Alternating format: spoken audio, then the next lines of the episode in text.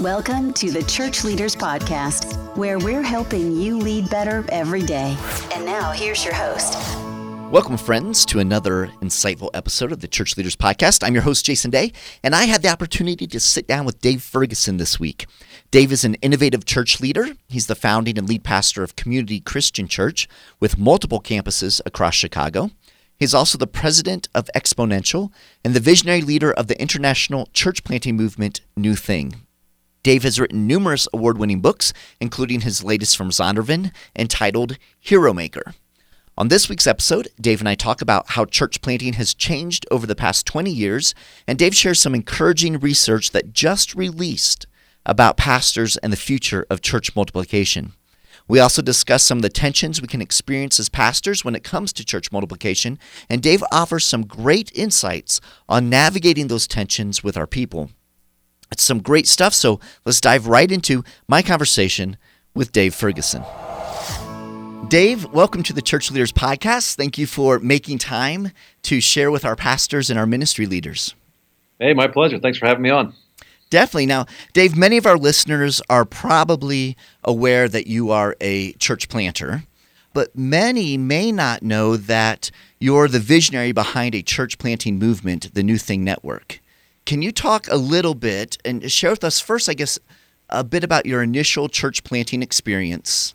and then help us understand how God has been moving through the New Thing Network. Yeah, glad to. Um, this goes wow back, uh, 25 more than 25 years ago. My brother and I and a bunch of friends from college, we all moved back to Chicago to plant a church, and um, uh, really, I mean, the, the, the we didn't say it exactly like this then, but our heartbeat from the very beginning has been, how can we help people find their way back to God? if we could do that, and I would say still to this day, I had someone ask me just yesterday, so what is he gets most excited about? And I was just thinking about a friend of mine who I got to see become a Christ follower. I got a chance to baptize him. So, was, I mean, we get to see that happen a lot at community, but it was like my friend this time. And that's the thing that still makes my heart beat fast and probably is the uh, emotional energy uh, behind all the church planting that I advocate for and try to champion. So we moved back to Chicago and uh, and we started the, started this church and kind of had this threefold vision that uh, phase one we'd love for it to be an impact church. That would be a church that would not just be for church folks but would really impact that community. And so much so if that if we were to disappear it was the community would say no we need that church here. And uh, phase two we wanted to be a reproducing church uh, so even the very beginning when we started we thought in terms of church planting but then phase three, and this was, you know, when we were all in our early 20s, it was kind of grandiose. We said, and God, we'd love for, to you for you to use us to be a movement. So kind of impact, reproducing, and movement is the way we thought about it. And if you fast forward uh, some years later, I had a youth pastor that a guy that I loved, Dave Rashay, came to me and said, "Hey, I want to do what you did." And I was like, "What did you? What did I do?"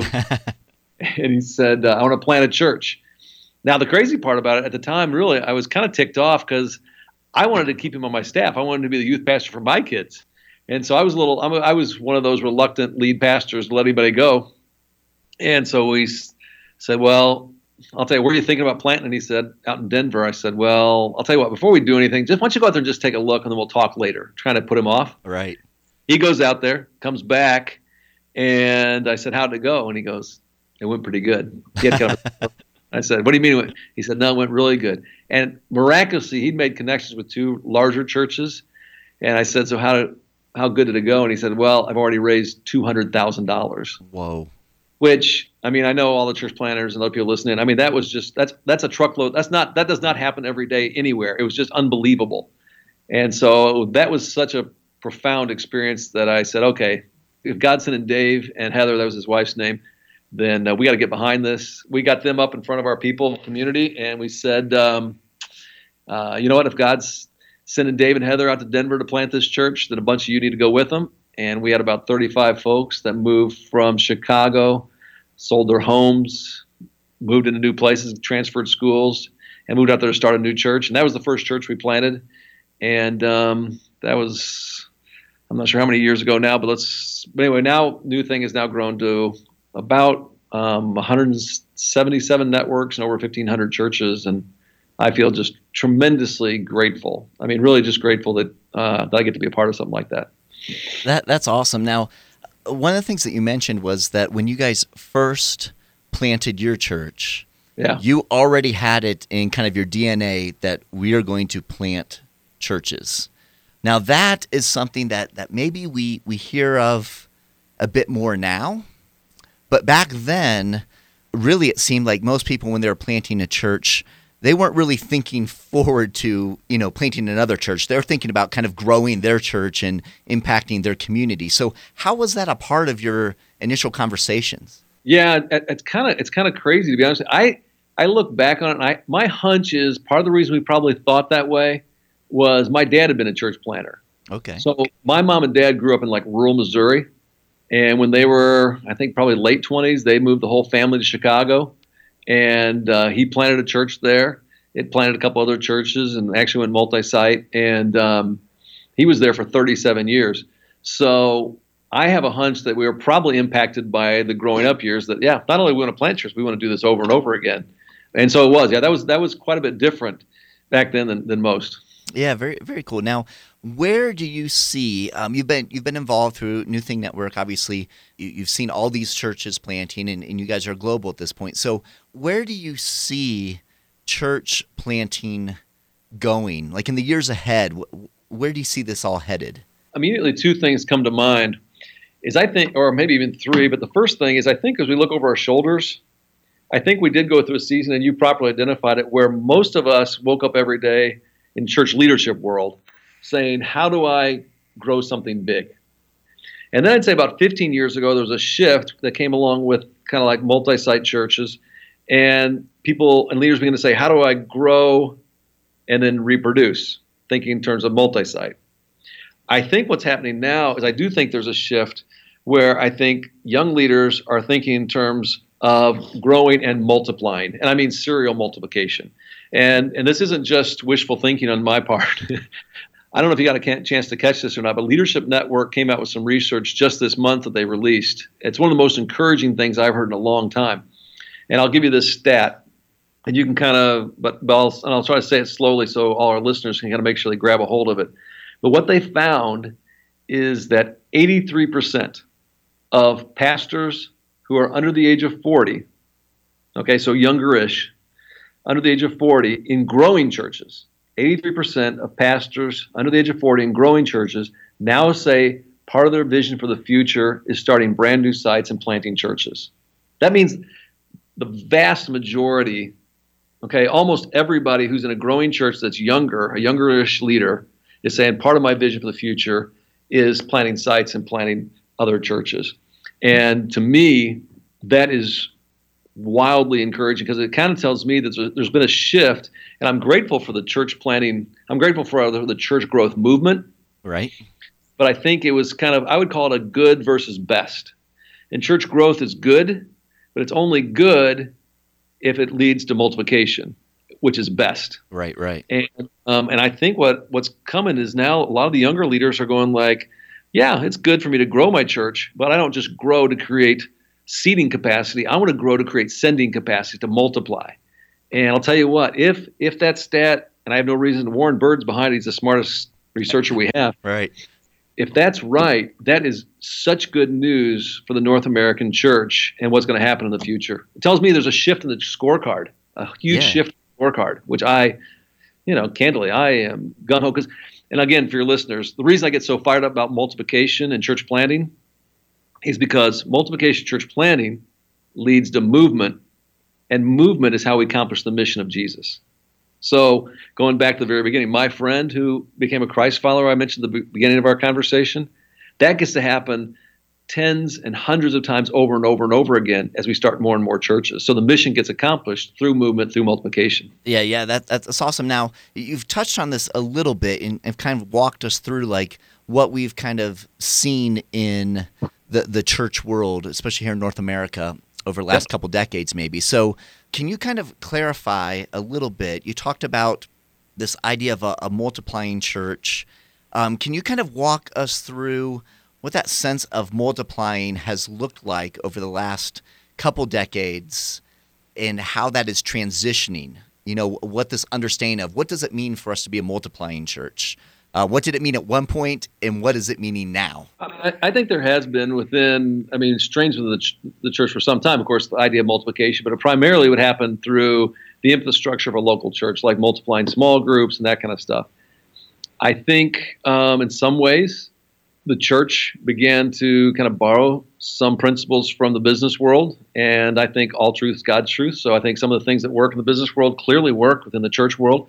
And for probably several decades, we had we had franchising, and so some churches began to look at that and say, okay, how do we begin to do that in the church to reach more people? And that and the result of that was multi-site. So we began to multiply not just leaders and groups and teams, but all of a sudden now we began to multiply sites. I think one of the outgrowths of that too. I mean, I think the Exponential Conference um, has been a big factor in this. Uh, well, they came along, and we've been championing church planting. So then all of a sudden, it was multiplying outside of our own logo and our own ego, so to speak, to church planting. Now, I think we were in a season probably for the last 10 years where people thought, well, I have to do one or the other. But I think what's beginning to emerge is no, what we actually have to do is we need to be multiplying at every level. We multiply leaders, we multiply groups, we multiply teams, we multiply, if we have them, locations and sites, but then we also multiply church plants. And in some cases, like we're doing it with through New Thing, we also multiply networks of church plants. And um, I think that's kind of what we've seen over our shoulder. And I am I am uh, on the strength finders. I am uh, positivity is one of my strengths. So take everything with a little bit of grain of salt. But having said that, I am very, very optimistic about where the church is headed.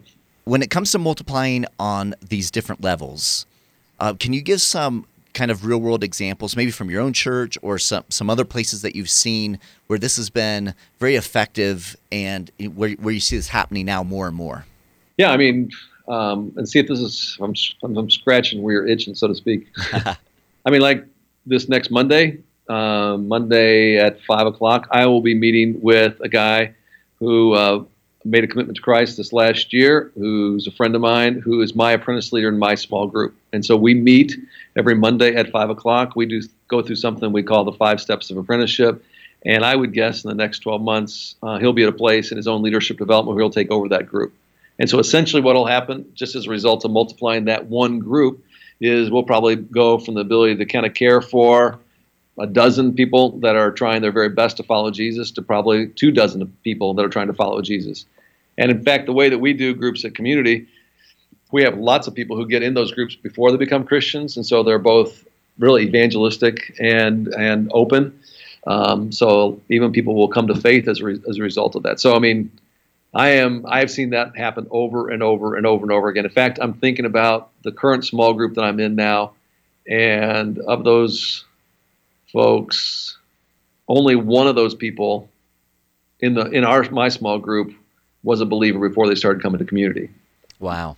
So that's the kind of thing that gets me fired up. On the other hand, two weeks ago, I was at our largest location, uh, Community Christian, the church I pastor, and we had about half of the launch team for a brand new location we're getting ready to start uh, up on the stage. We this is a, a, a rather large launch for us.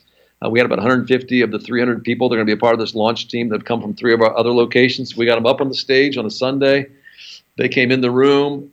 Literally, the whole place were up at their feet, gave them a standing ovation because those people were leaving that location to go start a new location. We, I affirmed them. Everybody uh, then reached out their hands. As I reached out my hands, and I had our other staff team come around them. We anointed them as a sign of blessing, and then prayed for them, and we sent them. And that was kind of the commissioning moment. And this Sunday, we're going to launch a brand new location in a suburb called Downers Grove, which um, we've already seen uh, people come to faith. They baptize somebody in their first preview service. So that's another example of that. I, on the other hand, um, I was not too long ago. I was in, in Nairobi with a partner church, Nairobi Chapel. If you're familiar with Pastor Pastor Oscar Muriu, great friend and brilliant leader, and I got to see him do the same kind of commissioning, except he had 31 church planters. Wow. yeah, seriously, 31 church planters on the stage that he affirmed and prayed over and commissioned, sent them out to go start uh, brand new churches in that in that part of Kenya. And to me, that's the kind of the flywheel of how uh, the movement happens. if, if it's true, and I think it is, that when the church is functioning right, it is the hope of the world, as like you've heard Bill Hybels say. If we can start more and more of those kind of communities that are doing the stuff that God meant for us to do, the social justice stuff, the evangelistic stuff, the belonging, being community stuff, getting each other through everything that life brings them stuff, that's why I get fired up about this job. I mean, there's no more important work in the whole world. And it's a travesty when we just keep it to ourselves and we don't multiply it at every level. Right. Now, this idea of, of multiplying at every level and, and really multiplying leadership, because yeah. even, you know, apprenticing, you talked about that, that's your multiplying leadership. You're yep. commissioning these people to go out and, and help plant a new church. It's multiplying leadership. So, this idea of multiplying leadership, you, you must be intentional about this. It, it doesn't just naturally happen, correct? Oh, right. Well, I think there's sometimes it does organically happen. I think there's sometimes it happens as a result of God-given giftness. But I think when we can, when we do begin to apply some intentionality to it, yeah, and a lot of prayer to it, yeah, that's when it begins to dramatically happen in a, in a whole different way. And that's what we've tried to do both at community and through New Thing. Awesome. Now, in your latest book, Hero Maker, you focus in on this idea of leaders multiplying leaders, and you, you really draw from the best source possible, the ministry of Jesus. Can you first answer this question? Sure. What is a hero maker? How do you define that?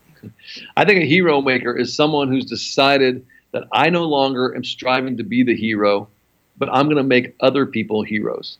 Instead of striving for greatness themselves, they're going to how can I do everything to make the people around me great? Let, let me give you let me give you an example, okay? Sure. Here's a contemporary example. Okay, I don't I got two boys that are competitive runners, distance runners. I don't know if you're into distance running or not, but so I'm kind of a little geeked out on this, but Shalane Flanagan. I don't know if you know this name or not. Mm-mm. Okay, so Shalane Flanagan in November won the New York City Marathon. And it turns out that's a very big deal because it was the first time in 40 years that an American had won the New York City Marathon. Right, I heard that. Okay.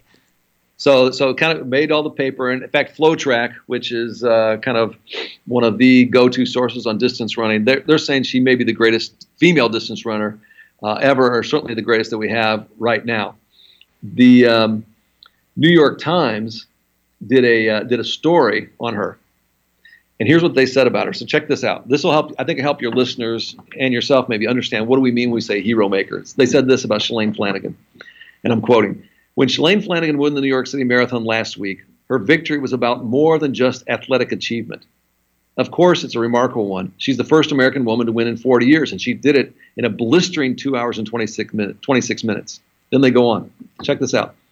But perhaps Flanagan's bigger accomplishment lies in nurturing and promoting the rising talent around her, a rare quality in the cutthroat world of elite sports. Now, listen to this part. Every single one of her training partners, all 11 women in total who trained with her on Team Nike, made it to the Olympics while training with her. An extraordinary feat. They call it the Shalane effect. you serve as a rocket booster for the careers of the women who work alongside you while catapulting forward yourself.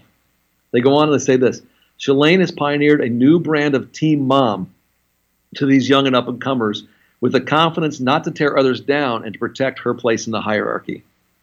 Think about that, okay? So, like for me, I mean, I'll just be really honest. Yeah, I want I want to when I like the church I lead, I want it to be I want to reach tons of people. I want it to grow. Okay. Right. I definitely want it to grow. Okay. So I want to be like she said, like she was described. I want. I'd love for this thing to be a great place. But even more, okay, and this is this is the difference. Now the hero focuses on how do I just make my church great. But the hero maker says, okay, but along the way, you know what I'm going to do? I'm going to make sure everybody around me achieves greatness. I mean, think about that. So she she wins the New York City Marathon, but in addition to that, and it's not it's kind of not wasted. That there's, a, there's eleven, kind of like Jesus, even he had Judas. That there's eleven, right? There's right, eleven right. who also make the Olympics. That's a hero maker. that's awesome. I mean, I can give you others. Are, you're familiar with the Exponential Conference? Oh yeah, definitely. Yes. Okay. So it was funny. I was I just got back yesterday, last night from from from being in Berlin. I was there with 27 with national leaders from 27 different countries across uh, Europe who are talking about church planting strategies for reaching their nation. So, in one of the workshops I did, I asked them, How many of you have heard of Exponential? And at this point, Exponential has kind of grown where almost everybody in the room raised their hand. Yeah, we know Exponential. Then I said, How many know the name Todd Wilson? And I think there was like two. Now, you may know Todd. Right. Uh, I know I certainly do, and maybe some of your listeners do. I don't know. But then I went on to explain, well, let me tell you the story about Hind Exponential. About 11 years ago, Todd took over this little conference called the National New Church Conference. He gives me a call because we've been friends, and he says, Hey, I'm going to do this, but I would love for you to be the face kind of with the place. I'd love for you to be the upfront presence. And he said, I'll tell you what, I'll do all the work, I'll do all the all the operations, I'll make everything happen. You be the guy who welcomes them, you take care of the main stage, and we'll do this thing together. And essentially, okay, what Todd has done, because everybody, of course, there in Berlin, part of the reason they invite me, they think I'm the only guy who makes exponential happen, which is totally true. Essentially, what Todd has done for the last 11 years, because he's, I don't think he's ever even been on the stage. Literally, he's created a platform, and then he lets me stand on it. And see, that's what hero makers do. They create platforms, and they let other people stand on it and let the shot, you know, the spotlight shine on them. You know what I love about um, kind of this movement because this is the theme of exponential this year, and and so I, and I remember last year when I was there, it was announced and everything. It was, it was very exciting, and and now with the new book um, that's being released very soon here, um, really digs into this. What I love about this. And kind of the timeliness of this, I believe, just from my perspective, traveling the country, speaking to lots of different pastors, um, is that the, the world in which we live right now and social media is is awesome. It, you know, it gives us an opportunity to reach many many people. But I think kind of uh, we live in the kind of uh, the celebrity era right now. You know what I mean? So we have instant celebs um, through YouTube, um, on social media, wherever, and, and, that has, you know, in the church, we we've experienced that as well. You know, we we have kind of this. Uh, this phenomenon, some celebrity pastors and, and some even younger pastors who are coming up, they're looking at some of these pastors who have put in, been very faithful, put in a lot of time and a lot of energy and you know they're wanting to become that that face and, and sort of that thing. So we, I think, as a as a church, capital C church, we, we've been kind of wrestling a bit with this, and that's what I love, Dave, is that this hero makers emphasis for 2018 that we, we're seeing in exponential, that we're seeing through this book, fantastic book by the way, is really coming really in the face of that. I think it, it's saying, listen, it's not all about what we can accomplish. It's not about building our own church empire. It's not about getting our face out in front of everybody or having the most followers or the most retweets or whatever it might be, right? It's about this idea that we have the opportunity to help build, like you said, that platform for others to stand up, for their voices to be heard, for their ministry to be celebrated and encouraged. And in doing that, we have the opportunity to reach more people than than ever before, you know, in the history of, of humankind. And so I so appreciate the heartbeat of this idea of being a hero maker. I, I think one of the things, and here's the good news too, is I think it embraces kind of the paradox of the gospel, which if we will, as leaders and as Christ followers, die to ourselves, we'll actually experience more life. I mean, one of the people that we kind of point people back to is uh, a guy named Ralph Moore. Um, Ralph is a guy who I mean, if you're around him, he's a total kind of he's kind of a laid back, chill guy. Who, um, I mean, if he if there was 50 people in the room, you're not picking him as the guy going, oh man, I wish I was him. but he is probably the best example of what we call a level five multiplying church that we have in North America. He's he's had influence of planting more than 2,300 churches. Now let's just do the I mean do the math. So 2,300, let's say they're all even 100, and they're, and they actually the average size is, is, larger than that, the ones he started, but even 100. That's 20, that's 230,000 people. Wow. 230,000 people. Now, and again, I'm, I'm friends with these people, and I'm grateful when we have them on our stage. But I mean, let's say, um, you know, pick pick your favorite large church pastor. None of them have influenced 230,000 people. So, and the good news about this is, guess what? When you decide to quit trying to be the hero and to be a hero maker, you can actually have a greater impact too. Right, right, right. That's awesome. That's awesome. And you don't have to worry about, you know, everyone running up to you in the airport and saying, "Oh, hey," you know, right? Cuz you're there a little behind the scenes, you know what I mean? You're you're and you're having that impact. So that's that's awesome, brother. In this book you're looking at, you know, these principles of Jesus ministry. One of my favorite chapters in the book was when you addressed uh, the tensions of hero making right? Yep. Um, because like everything we do for Christ, there's so much to celebrate. There's so much that, that the Holy Spirit does to empower us and fill us. But you know, we we are where you're stepping into um, territory and we're championing the cause of Jesus, and and there's tension and there's struggle and there's there's difficulty. So. Um, can you touch on some of those tensions that we might experience as pastors and as ministry leaders when we commit to this idea of of truly multiplying leaders? I think one of them that, that we all feel as soon as we kind of step into this idea of being a multiplying leader, and it's whether, I mean, candidly, if I'm talking to someone who's leading a small group, a missional community, or someone who's leading a church, it's the tension between here and there. Between here and there. Because on the one hand, like, okay, let's just say as a pastor, okay, we're talking to church, so as a pastor, I have the tension of, of I have the responsibility right here. I have the responsibility for caring for these people right here. I have the responsibility for making this thing be self sustaining financially right here. I have this responsibility for teaching these people right here. But part of what we're doing when we take on this idea of being a multiplying leader okay, and really moving, as we talk about in the book, we call them different levels, level four and five churches, is we also say, but I know because Acts 1 8, last thing Jesus said before he leave planet Earth, he left planet Earth, is it doesn't just stay in Jerusalem. It's right. supposed to go from Jerusalem, Judea, Samaria, and the years. And so Jesus even presents us that tension between here and there. And so as a small group leader, I can't just be concerned about my group. I have to be thinking about how I reproduce over there. As a pastor, I can't be just thinking only about this, but I have to live into the tension. It's a tension not to be resolved, but a tension to manage. How do I uh, develop a leadership resident, train up someone who can go plant a church over there, and then over there, and then over there? And again, I think one of the things we do in the book is we acknowledge, hey, this is not going to be easy, but this is how the mission gets accomplished. This is what we're called to. Right. That, that's good. Now, now let me um, ask a little bit, dig in just a little bit deeper on that, um, because as pastors, oftentimes we might feel the sense of, of that calling. We might have that excitement of the, you know, here and there, right? And so so we're focused and we're stretching. But sometimes the people God has entrusted to us here don't embrace that same, you know, here and there. They're they're like, well, wait a second, you're our pastor. You know what I mean? And we have these needs right here. And God brought you to this spot. What advice would you give pastors who wrestle with helping their people understand the here and there? I think one of the things that, that can really be our friend in bringing about change and helping our people embrace multiplication is is knowing how to create a multiplying culture. And not to get too technical, um, but if your listeners kind of imagine three expanding concentric circles, three expanding concentric circles. At the center is our values. Okay, I think already almost every Bible believing, Jesus loving kind of church they already have the value of multiplication. They buy into Matthew 28. They buy into Acts 1 8. They buy into 2 Timothy 2 2 of, you know, Paul telling Timothy here, multiply this to the fourth generation. They buy into that value. But now here's where, as leaders, we have to be smarter.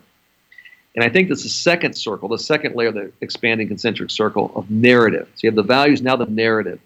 We have to consistently tell stories. Okay, so narrative is like stories and language. We have to tell stories of multiplication. It can be stories like I did, you noticed at the beginning of our conversation about my friend Brent, who I'm developing as an apprentice, is going to multiply another small group, and how that's so important because that's how we care for people, and that's how people in our language at community find their way back to God. We have to tell those stories over and over and over again. But the second part of the narrative piece, not just storytelling, but it's also language. And one of the things we've done with the book is we've tried to create some brand new language. This very word, hero maker, is kind of a new term that we're introducing into the leadership genre that gives people a different paradigm of what it means to lead. Oh, so leading doesn't mean it means not me being the hero, making other people the hero. So as you introduce stories, and, can, and you can borrow stories like if you, at your church, you could tell them, "Hey, I was talking to Dave Ferguson this week. He told me he was in, in Nairobi at Nairobi Chapel. They commissioned 31 church planters. Isn't that awesome?" And you make them applaud. right, right, right. So you tell those stories, and in fact, at community, and that's like even when I mentioned this commissioning we did two weeks ago of this brand new location, and I mentioned that people gave him a standing ovation. That's something that's happened over the years. My friend Kim Hammond says this you can tell what a culture values by what gets spontaneous applause. Mm. You can tell what a culture values by what gets spontaneous applause. And when we start a brand new church, a brand new campus, I mean, people just they started clapping. So it's this that storytelling and language thing there is important. But then the third layer is what we call behaviors okay? Or what we could talk about also, like the practices that we introduced in that book. This is where I think as a leader, you have to be doing it yourself. So the I, part of the reason I lead a small group and I apprentice an apprentice leader, even though we have a, a very large church and I am also involved in a network and exponential all that kind of stuff, is because I know I reproduce who I am and I want those people to also do what I'm doing. And I also want to be able to tell that story like I told you so it spreads. So when those three things align values, narrative, and behaviors you create a strong culture. And if you'll do those three things over and over again, you'll create a culture that by the time when you get ready to plant a church, everybody goes like, of course we should do that because that's who we are. The other thing I would add to that, my experience has been those churches that reproduce micro, like on the small group level or missional community level, that are reproducing leaders and artists and teams, they will also be inclined to also reproduce macro, reproduce start new churches. It is it is very challenging to plant a church to reproduce a church when the infrastructure of all the stuff I talked about isn't happening. You're not reproducing disciples and, and leaders and artists. When it comes to next steps, what would you recommend uh, to our listeners when it comes to this idea of becoming a hero maker? Um, I know you have some very practical resources. We've talked about the Exponential Conference, for example. Are there places you can direct them for some next steps on how to like kind of uh, go after this um, in their own local setting? What that might look yeah. like? I think Exponential will be a great place for you to catch the vision for this. Um, we just got word that our conference in Orlando sold out. Um, but the good news is we have five other regionals all across the country that you can take advantage of that'll be happening in the fall. And um, I would in- strongly encourage them to, to get there because I think if you're there, you'll really capture the vision of it and you'll be inspired to make it happen. The second thing I would I'd encourage people I would encourage people uh, to, to check out the book and introduce it to your team. In fact, um, the very room that I'm talking to you from, probably about two hours ago, I had our small group champions all here. I gave them an advanced copy of the book, and I said, "Hey, I'm really fired up about this.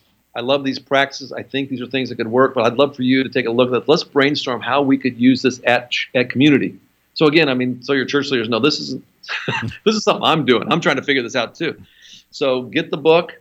I think actually Zondervan, if you go to heromakerbook.org, that's the landing page, heromakerbook.org, or you can go to my website, daveferguson.org.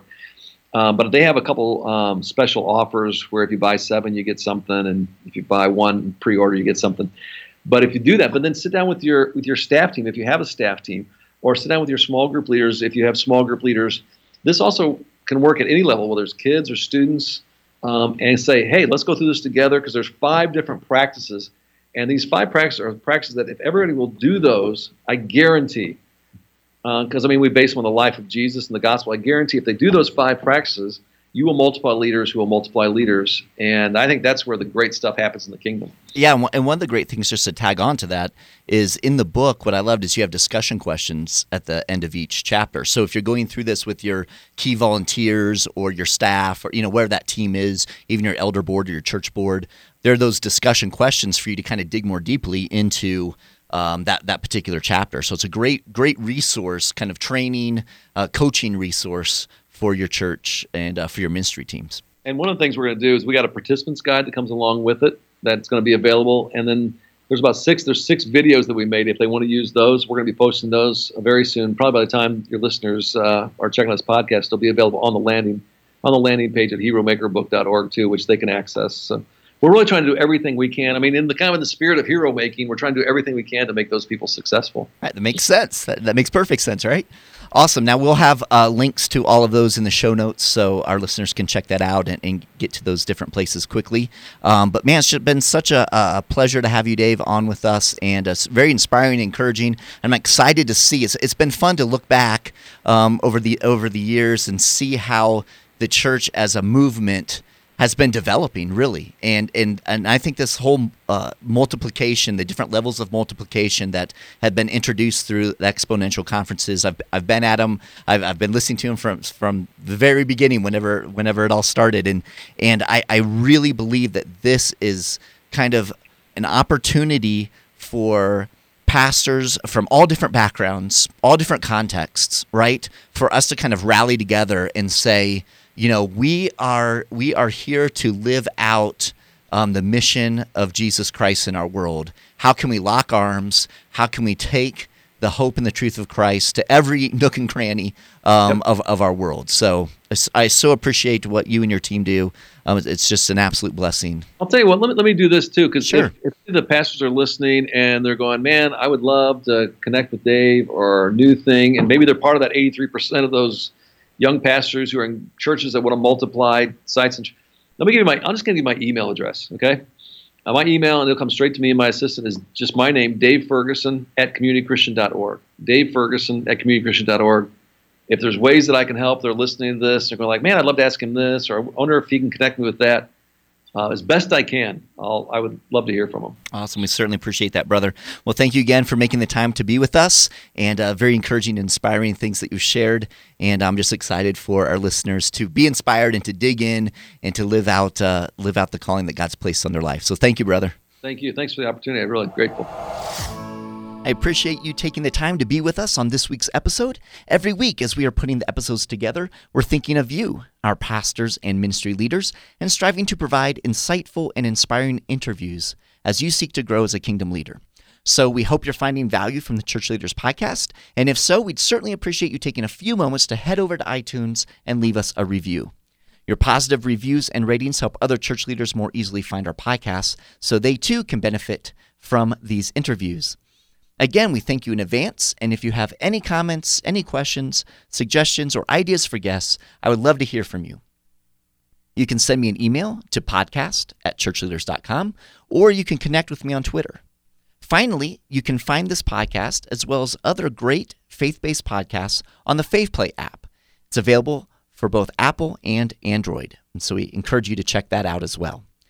So until next time, this is Jason Daye, encouraging you to love well and lead well.